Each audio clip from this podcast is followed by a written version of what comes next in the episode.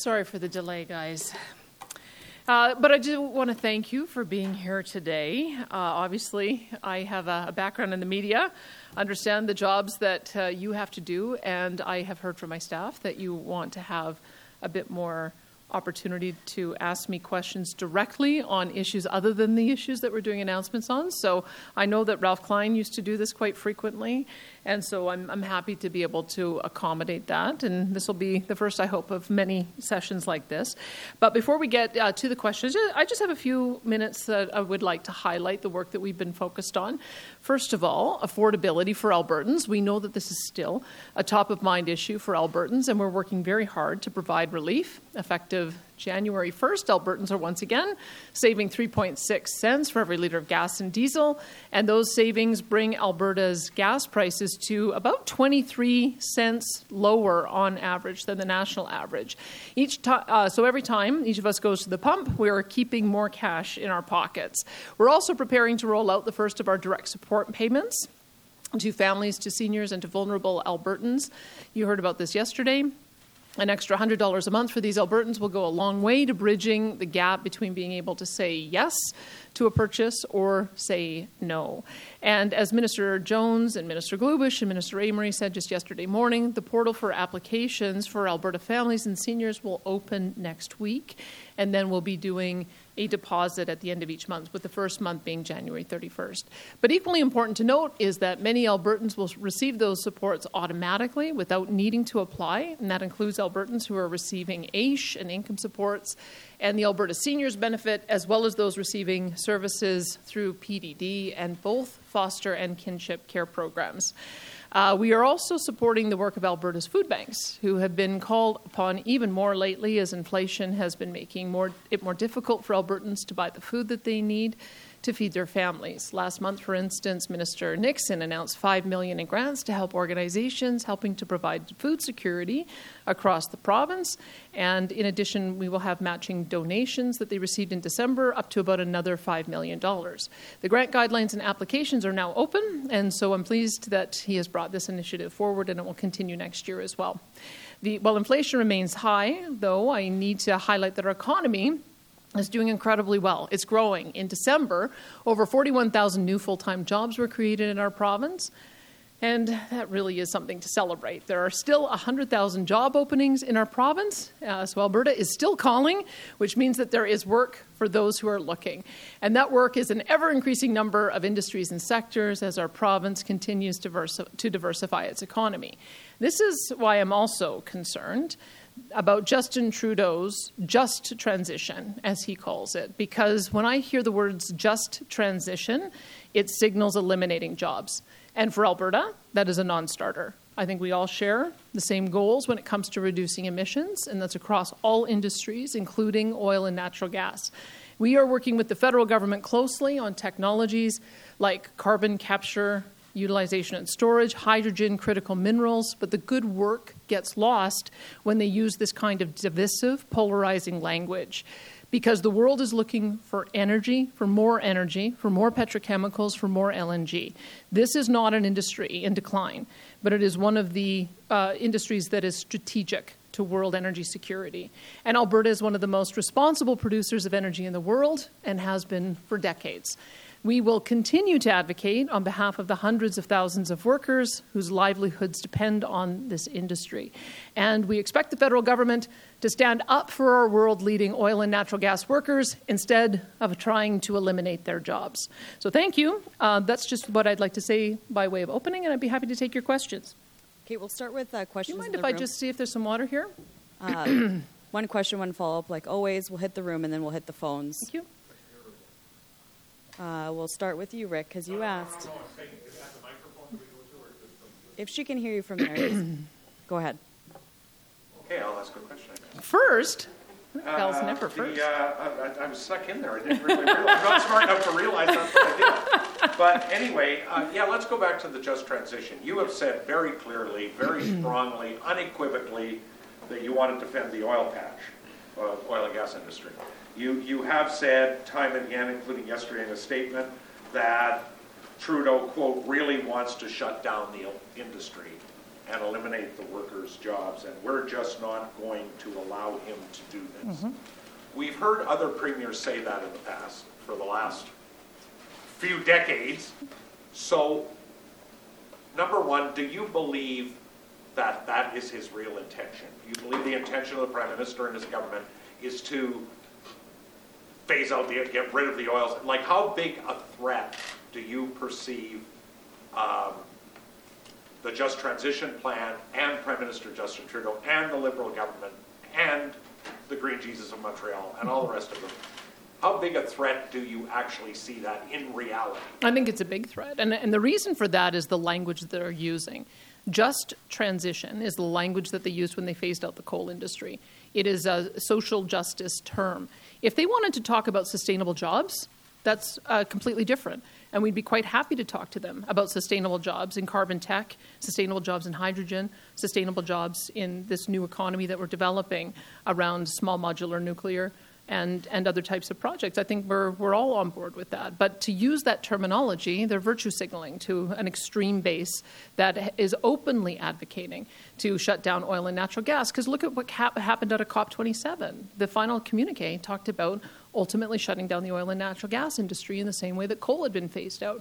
We have a prime minister who, when you ran in the last election, talked about that uh, the need to phase out oil sands eventually. He looked at it as inevitability. We, we don't look at it that way at all. We think that the world is going to need more natural gas. We believe that with carbon capture technology, uh, it's going to make it more and more sustainable. Hydrogen, at its base, the, the best way to make it is out of methane, which is natural gas. When you look at uh, our oil sands producers, they have an aggressive strategy to reduce emissions and use more bitumen beyond combustion. There's a petrochemical industry that we've been supporting here. So, we're just shifting the paradigm. This is not about phasing out any of these jobs. It's about growing them and expanding the opportunity for oil and natural gas workers. And that's the kind of language I would like to hear the Prime Minister use because we, we I think, missed an opportunity when the German Chancellor was here saying that there wasn't a business case for LNG. The Japanese Prime Minister is coming this week begging us to do more development so that we can export LNG. And I would like for a change for the Prime Minister to say, yes, we can and to work with us on making that happen. And this, these kinds, this kind of, of targeted attack on our industry, it, it doesn't lend itself to cooperative federalism. That's what I'm worried about, and I do take him seriously because of the, the, past, um, the past statements that he's made on this. Now, as a supplementary, um, let us just say for the moment that your fears are in, in large part realized, and, and he does proceed aggressively, because we don't know what the just transition plan is yet. But let's say it is a very aggressive plan. What is it that, and a lot of, I think, Albertans would like to know, what is it that you are willing to do? Like when you say, we're just not going to allow him to do this. Does this mean, you know, readers have asked me this morning, does that mean the Sovereignty Act? Does that mean, like, what does that exactly mean? It's one thing to say that you don't like what Trudeau's doing. It's another, it's another, it's also the right, it's you also say you'll stand up.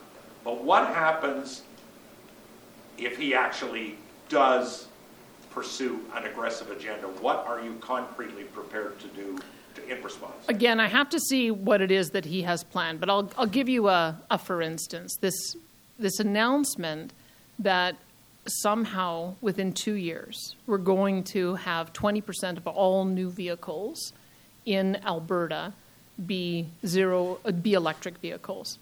So, I, I mean, I'm wondering why he isn't asked how are we going to do that. I know, for instance, because I drove a hybrid car over the summer, there's a five-year waiting list for hybrid vehicles with Toyota, and an equally long waiting list for other electric vehicles. How do you then mandate that 20% of all vehicles sold in Alberta are going to be electric when they aren't even going to be available?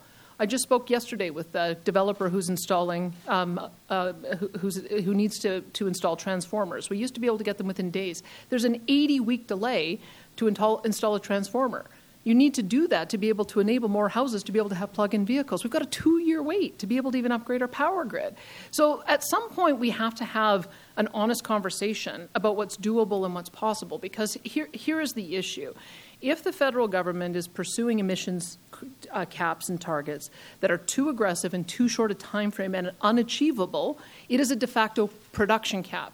which means it's a violation of our constitutional right to choose to develop our own resources. So those are the conversations we're having publicly right now, making them aware that the things that they're announcing are not achievable in the time frame they want to announce it. But if, if we're working towards the same goal of emissions reduction and we have a reasonable time frame, and we're working towards having the same kind of technological advancement, then I think we can work collaboratively and cooperatively. So I'm going to try to do that approach first. My read of how the Supreme Court operates is that if we both agree that there's a problem, Alberta does not act in its area of jurisdiction, then the courts will defer to Ottawa to act in our areas of jurisdiction. It's why we have a carbon tax, and it's why they took over plastics. So we are going to make sure that we put forward a robust plan to reduce emissions in a way that works for Alberta and then we'll be prepared to, if we have to, to have them take us to court to fight it out because we are not phasing this industry out. We don't have to. We can export LNG, which will reduce global emissions. We can use carbon technology to capture CO2 embedded into useful products or buried underground. We can develop a hydrogen industry. We can develop a small modular nuclear industry. And those are all, the th- all of the things that get us to the same goal. So I, I believe that if it came down to a court fight, that we'd win it. Let me correct you there for a second. Uh, it's uh, by 2026, in three years this 20% uh, zero emissions vehicle uh, mandate, not two years. Okay, I thought he said But, but I 2025. wanted to finish your thought there. How, because your office had talked about uh, using the Sovereignty Act um, to blunt the effect or somehow combat the zero emissions vehicle. How would that work? Um, I, I, think I'm, what I'm interested in looking at is how might we be able to bring more zero emissions vehicles on in our market. Our market, it actually makes more sense for us to be uh, pursuing hydrogen fuel cell vehicles. And I, I quite frankly don't think that the federal government is doing enough to be able to attract that kind of development here. So that's the kind of thing I'd like to see is if are we able to attract Toyota or Honda or Hyundai to come here and develop hydrogen fuel cell vehicles? Are we able to do more work with our transportation industry to do dual use um, engines as they are right now and converting them to hydrogen and biodiesel? Is there some way that we can use additives or new products to be able to reduce overall emissions? I've seen a number of technological advancements along those lines. So there are different ways to be able to achieve a reduced emissions outcome, and that's what we'll be putting on the table. No, sorry, you, how, once again, that, that doesn't explain how the Sovereignty Act would work. There's nothing. As I said, we, we haven't made a decision to invoke the Sovereignty Act on anything. I have a different topic for you. We have a statement from Health Canada that says they received proposals by Alberta for the importation of children's ibuprofen and acetaminophen for use in pharmacies, and that a decision was provided to you guys in December. What exactly did that decision say? There's a, a couple of things that we had to do in working through with a, a new supplier. The um, Health Canada has to go through and uh, examine the manufacturer. They have to examine our import facilities. We had to make sure that the formulation was the same um, as we would sell for uh, generic products here. Uh, we had to get French and English packaging approved. And we went through all of those different steps. And so, as a result, we have our first shipment arriving uh, on the weekend. It's going to be for Alberta Health Services use. It's 250,000 bottles. The remaining 4.750 bottles is uh, 4.7, 4.750 million bottles are, are going to be subject to an additional uh, delay because for retail use, you have to have a child-proof cap. As I understand it, we are working on making sure that that approval process is taking place, and so that'll be the second batch. And as soon as we know when the retail use is going to be available, we'll do another another uh, press release. But the, the good news is that our Alberta Health Services hospitals will have the first shipment by this weekend. Well, I'm talking specifically about pharmacies. So those are supposed to be on the shelves by Christmas, is what you guys said. They aren't on the shelves. So I'm just wondering, so how I understand it is that it was actually rejected, that proposal in December, and then you had to put forward a new proposal. Is that correct? No, it was just a, a process we went through. I mean, we respect Health Canada has a role in making sure that we have the safest product possible on the shelf. And the issue that they had was that we, when you make a product available for a retail use, it has to have a, a child-proof cap. So we're just working with the manufacturer to make sure that that is in place so that we can make it available for retail use. And uh, look, I don't want to rush Health Canada. Certainly want to make sure that uh, people, as soon as the the supply arrives, that they feel confident in it. It really was just a matter of us meeting the reg- regulatory conditions, and that was the last condition we needed to meet. So you had to put forward a new application. Uh, we've been working with them right from the beginning. We always knew that we would have a certain amount that would uh, that would arrive that would be for AHS use, and then we had to continue working with them to make sure that we had the bottling that met their specifications. One of the specifications was we had to make sure that it was listed in the same uh, familiar type of formulation that we have in Canada. We had to make sure of French and English uh, labeling, and this last hurdle is we just have to make sure we've got the childproof cap. So it's been a process that we've been going on. It's just taken a little bit longer than we expected, but the first shipment is arriving this weekend for Alberta Health Services.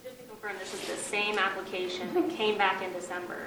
That, I've, I've been working with this uh, on this all the way along. We have been working with Alberta Health, uh, with Alberta Health, or with uh, Health Canada, to make sure that we were meeting all of their compliance. It's a brand new supplier. There's just a couple of hurdles that we needed to get through, and uh, we're we're almost at through the, on the last one. Premier, back on the Sovereignty Act in regards to your government, and, and respectfully, there, has been a lot of complaints from your government towards the federal government in, in recent weeks. Uh, the last couple of days, Minister Shandro today is releasing a statement in regards to the uh, firearms confiscation. Uh, just yesterday, Minister Loewen talking about Moraine Lake, even though that's a national park, so I don't know where the Sovereignty Act would come in there. Uh, we've heard the energy side of this as well. When does it become more about enacting this legislation, and using it for what it's intended to do, instead of just complaining to the government? Well, it was one, it's one more tool as in us pushing back against Ottawa. I think we've got lots of tools at our disposal. I'm just disappointed with the federal government that they've said that they didn't want to fight, and yet they're continuing to make announcements without consulting with us. Uh, the, they came through with changes to the firearms legislation that wasn't supposed to include hunters and sports shooters until the last minute when it did. The issue around Moraine Lake, they, they didn't even call our parks minister. There's some things that they could have done on Moraine Lake because I recognize that they've got limited parking, but how are people with canoes and kayaks and dogs supposed to get up there? Um, the hours that they're proposing are too limited. Uh, there, there could have been more that they could have done to reduce the cost on this because the parking is for free, and we want to make sure that, the, that there's more accessibility. So, those are the kind of things that if they had just reached out and talked to us, we might have been able to make some, some resolution. And certainly on the issue of, of emissions reduction, um, my, my environment minister, Sonya Savage, has gone to COP27. She's gone to COP15. She's engaging with the department. For them to just come out of the blue with this legislation without calling us, that, that to me is provocative. And we have demonstrated that we are putting up a shield so that they stop doing this. And that's what we had hoped, that they would take it in the spirit it's intended, which is don't pass legislation or announce legislation in our areas of jurisdiction. That's all we're asking for. So I, I hope that we can move towards something more collaborative so that we can achieve the same ends that we all want. But I'm not, I'm not very impressed with the way this new year has started. Would you agree that Moraine Lake is technically federal jurisdiction and a national park? Yeah, but why can't they? I mean, why can't they have called us to just give us the heads up on things? That's what I don't understand because we, we all know that uh, making any decision that's going to impact access is, is going to have a, a, reaction. People don't know the difference about who to call, federal or provincial government. It kind of hit us out of the blue as well. And we think that there's some reasonable changes that they can make that would make sure it was more accessible.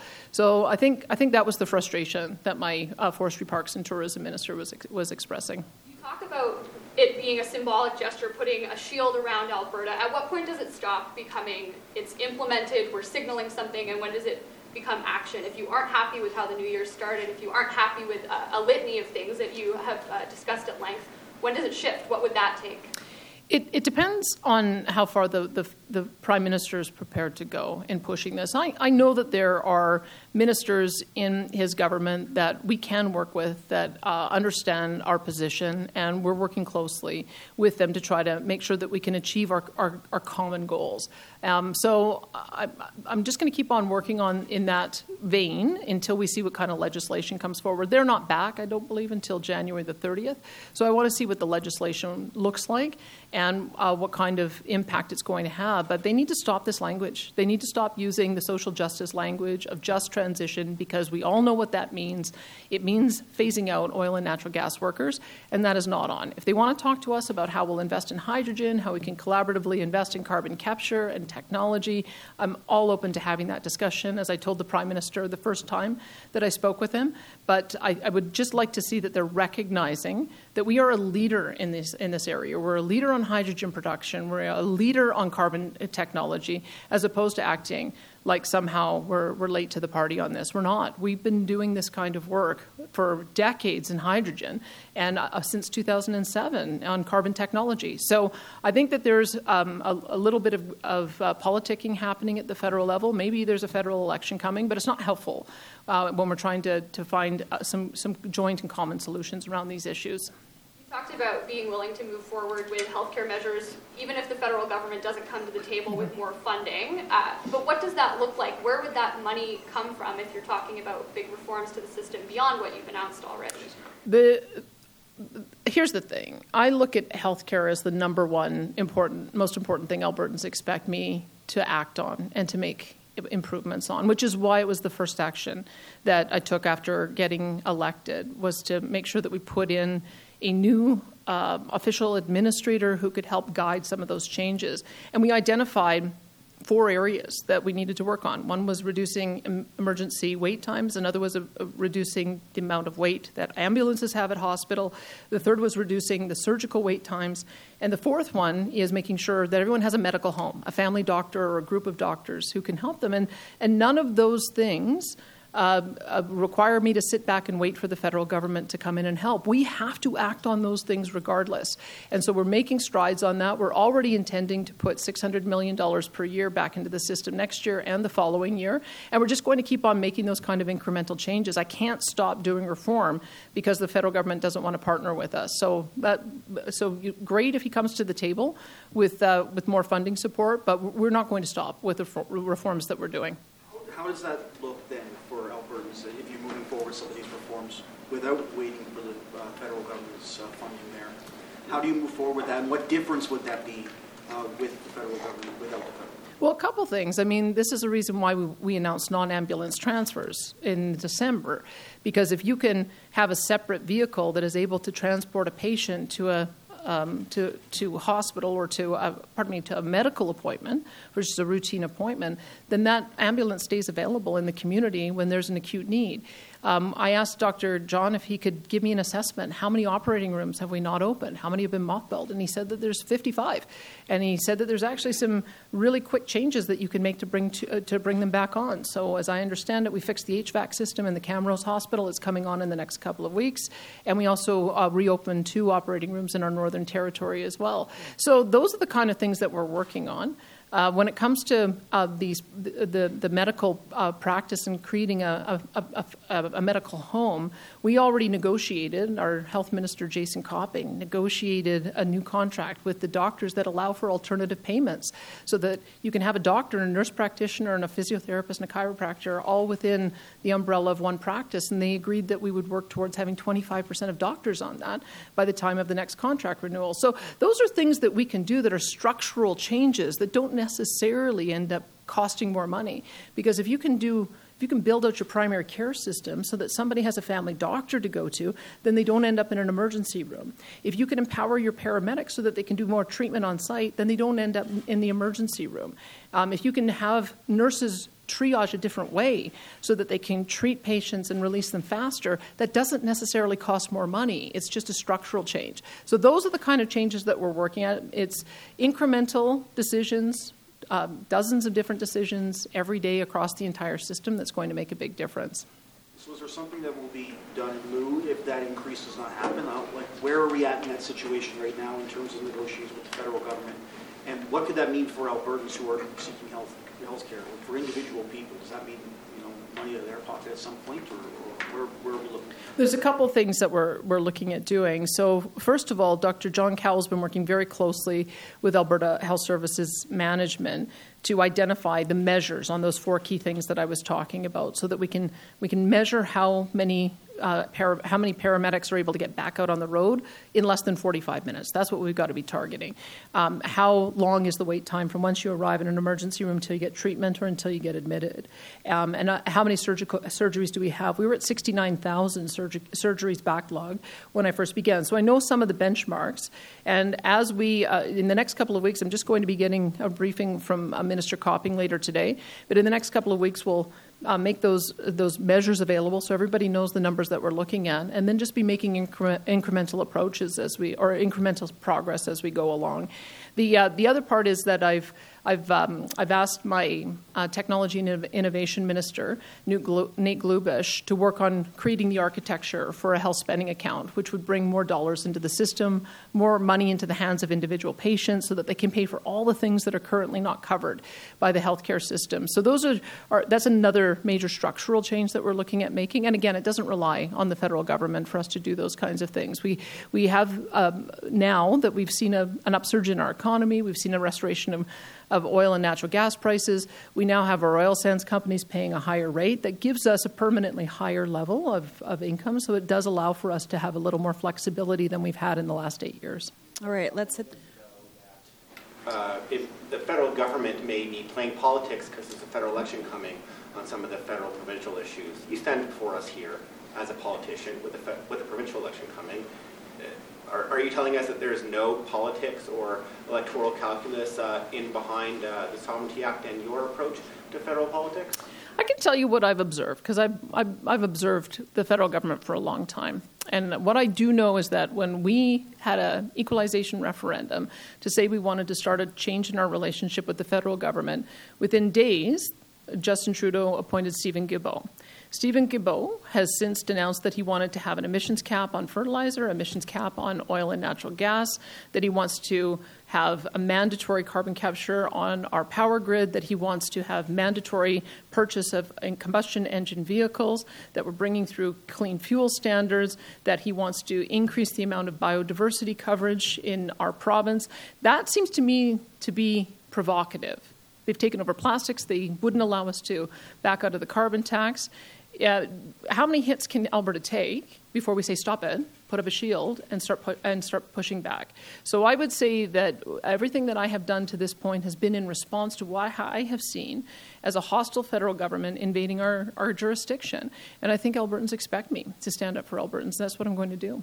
All right, let's hit the phone lines. Operator, first caller, please. Thank you, David Staples, Edmonton Journal. Hi there. Um, Premier, you talked about uh, Trudeau's obsession with phasing out the uh, oil and gas industry to be absurd. But doesn't he have a rational self interest in appealing to his voter base who are quite alarmed about climate change and lashing out against the oil and gas industry? Well, I guess I look at it a little bit differently, especially in with the events that we've seen in the last year, with the Russian invasion of Ukraine and the disruption of our energy markets uh, the fact that it has created a global affordability crisis.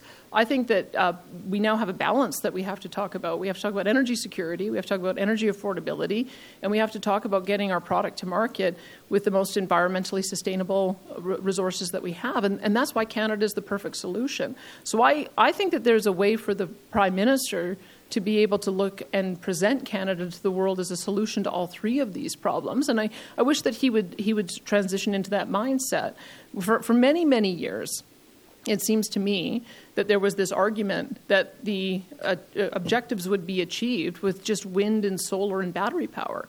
I think we, we're now beginning to see that, that that's not the case. Europe has switched. Europe has talked about natural gas and, and carbon capture and, and modular or small modular reactors, nuclear, being eligible for green bonds. That, that's the kind of, of shift that I think we need to see in this country, and that's the kind of shift that I'm, I'm hoping that the, the Prime Minister will do. Because I think that we can have it all. I think we absolutely can have um, emissions reduction. But I think we also have to be aware that we've got to address energy security and, and energy affordability as well.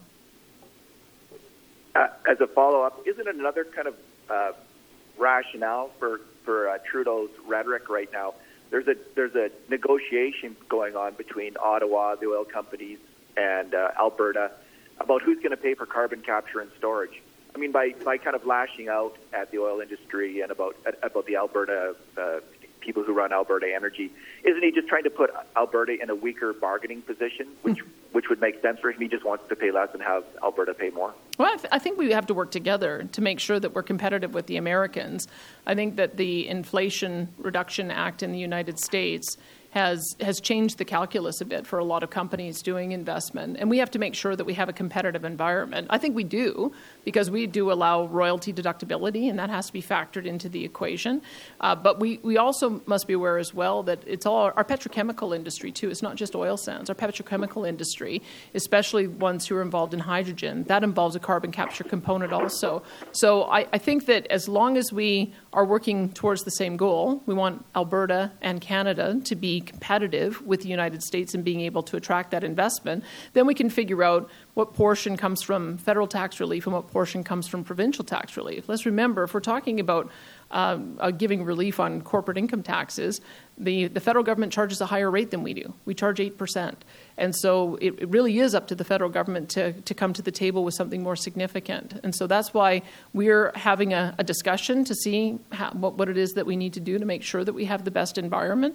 But, but we're not late to this. We've put, I believe, over $2 billion of investment into, into carbon capture technology going back to the, uh, the announcements that were, were put forward by, by Ed Stelmach all the way back, I believe, in 2007 or 2008. So we're, we're prepared to, to provide support and continue support going forward. We have our TIER program, which just got approved at the federal level. That's an industrial pricing program where dollars go into an innovation fund, and we use that innovation fund to support emissions reduction. So we are we are doing our part, and if we we need to do more, we'll have that conversation. All right, operator, the next caller, please. Thank you, Michelle Bellefontaine, CBC. Hi, Premier. Thanks for taking my questions. Just wanted to change the subject a little bit. Um, I'm wondering if you could provide us with an update on that medical panel of COVID advisors that you wanted to uh, put in place to advise you on such issues.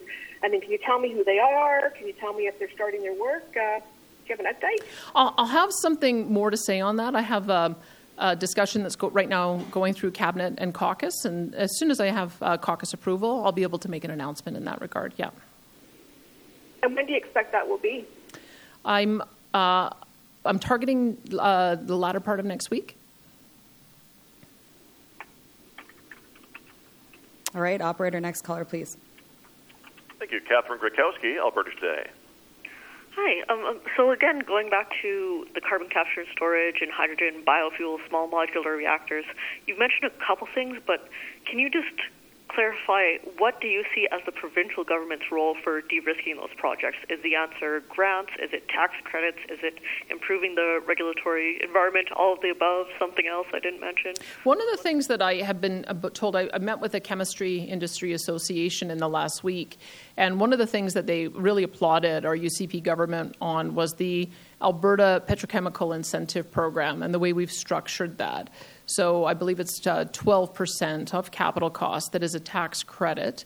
And as a result of that, we ended up seeing 14 mega projects that got announced in our province. So that is the kind of, of model that has shown itself to be successful. And the question would be um, can we expand that to include more types of projects? That's one of the conversations that we're having.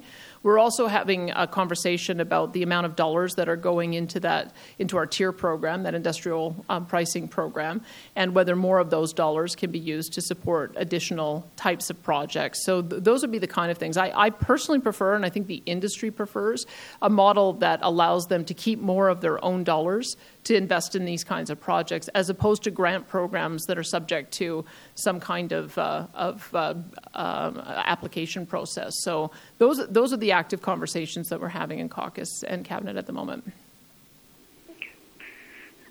Uh, and as a follow-up, if I may, on a different topic, one of the province, promises you made in the leadership campaign was to tackle both affordability and pressure on the healthcare system with health spending accounts. And I realize mm-hmm. last month you said it's too big to happen right before the next election um, but perhaps there would be some beta testing. I'm wondering where we're at with that beta testing. Are we expecting a smaller pilot before the end of the election? Are you still running on it? for the next election? What's what's going on with health spending? I, have asked our technology and innovation uh, ministry to, to, give me an update in the next couple of weeks on that. They were pretty busy working on developing our affordability portal, uh, so that would be one thing they were working on. The, the, there's also a couple of other things in the mandate letter that they've been working on. But what I'm what I'm hoping we will be able to do is through the budget process have an allocation of dollars that would be um, eligible for the health spending account, and then we make sure that uh, we're able to do the, the work properly. I don't want to I don't want to rush to do it without and, and then have uh, some errors because these things take a little bit of time. But my intention would be to uh, be able to announce a little bit more through the budget process, and then in the weeks that follow that, I'll get a better idea of what our timeline might be on it. But I'm committed to to uh, pursuing that as an option. Uh, politicians have health spending accounts. The public sector has health spending accounts. Energy executives have health spending accounts. It does seem to me that if this is a mechanism people are using to manage all the costs that are not covered by healthcare, we should make that available to everyday Albertans too. So we'll, I'll have more to say about it after the budget is released. All right, we have time for two more questions. Operator, next caller, please. Ram Thompson, the star. Uh, thank you. Um, Premier, now you've said that you think that the federal government's out to basically destroy the oil and gas industry in Alberta. If, if, if that's their aim to do that, then why are they spending more than $20 billion to expand the Trans Mountain pipeline?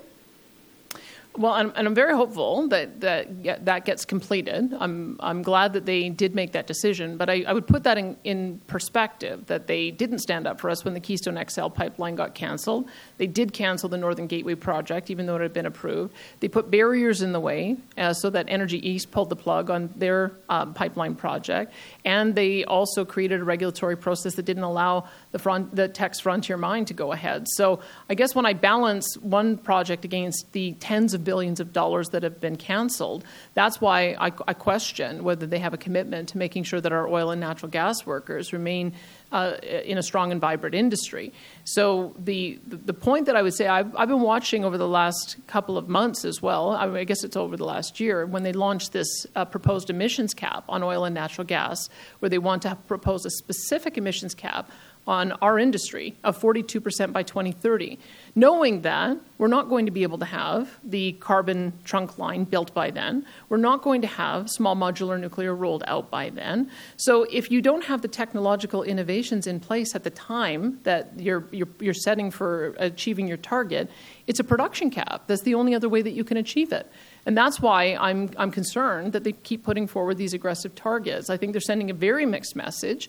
I think that we can achieve emissions reductions, but we have to do it over a time frame that makes sense for the investment in the industry and also the technology when it becomes available. That's what, that's what we're working with the federal government to make them understand that. All right, operator. Now, you could argue, of course, that um, Northern Gateway was a federal court that, that uh, yanked the approval for that because the previous federal government had not done enough work when it comes to First Nations consultation and looking at the environment. Um, of course, the Keystone XL pipeline that was that was Joe Biden. That was a federal decision in the U.S. So we had no control over. But uh, when you first began answering your question, it sounded like you're saying you hope that Northern, sorry, you hope that Trans Mountain would go ahead. Do you have any doubts that the federal government will actually finish that project? It's. Uh, I know that there has been significant uh, cost overruns on the project. And I think I've heard Chrystia Freeland say that she is not intending to put any more money into the project. So I'm watching with interest how they bridge that gap to get to the, the finish line on it. So um, I'm, I'm hopeful that uh, we, we are able to open it up on time. But I, I do know that it had, it, because of the way it's been managed, it's had significant cost overruns. All right, operator, last caller, please. Thank you. Morgan Black, Global News. Hi, Premier. Uh, going back to the topic of healthcare, uh, the NDP has released some AHS data that shows a high number of unfilled paramedic shifts in Edmonton mm-hmm. between January and October 2022. Um, so I'm just wondering, you touched on this a little bit earlier. What's the update on the impact we're seeing thus far with the AHS administrator and your government's efforts to kind of right the track on uh, paramedic wait times and staffing? I don't I don't have an update on on new data on that, but I, I can tell you that the approach that we've taken the last two and a half years has burnt out our frontline workers. I know that, uh, you know that, the public knows that, and that's why we had to make some decisions that were going to make it easier on our front line and put more resources on the front line. One of the great frustrations that I have heard from our paramedics is when they show up for shift and then get called out of their home community and are never able to return back home. That's one of the things we're trying to resolve with the non ambulance transfer, so that doesn't happen anymore.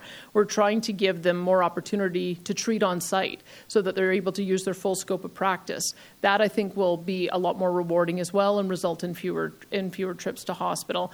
And we're working very hard on having a better offload uh, ratio so that when paramedics arrive and drop a patient off, they can be stabilized and they can get back out into the road. And those are the kind of things that I think are going to improve the working conditions for our paramedics. I've been I've been told by frontline paramedics that we have a five year turnover in in that profession, and I think it's because of some of those working conditions that uh, so desperately need to be fixed. I've been hearing about these issues for over ten years, and we're we're starting to work on fixing them. So Dr. John only got into the position on November seventeenth, so he's only been there uh, less than two months. He, we did have a Christmas break, so I think he's I think he's made some pretty extraordinary progress considering the limited amount of time that he's had. But he's very confident that we'll, with the decisions that we've made and the announcements that we've had, we've got new leadership now at um, uh, at uh, in emergency or sorry in um, in paramedic at the Alberta Health Services. So I think you're going to start seeing some of those changes accelerate in the next couple of weeks. Do you have a follow up? Great, and as follow up, yes, I do. Thanks. Um, the NDP also noted it didn't have any data from November or December of last year in regards to the unfilled shifts. I'm just wondering if you have any insight um, into an EMS report or something like that that's come across your own desk or Minister Copping. I have not, but as I mentioned, I'm meeting with Minister Copping later today, so I'll, I'll see if there is any of that data. Our intention is to make sure that we have more data available, more meaningful and useful data, so that we have the ability to analyze it and, and gauge progress. So we're in the process of just finalizing some of those indicators, but I can see if, if um, any of that data can be made available. I'll, I'll check with Minister Copping today if you want to follow up with Becca. All right, thanks everybody.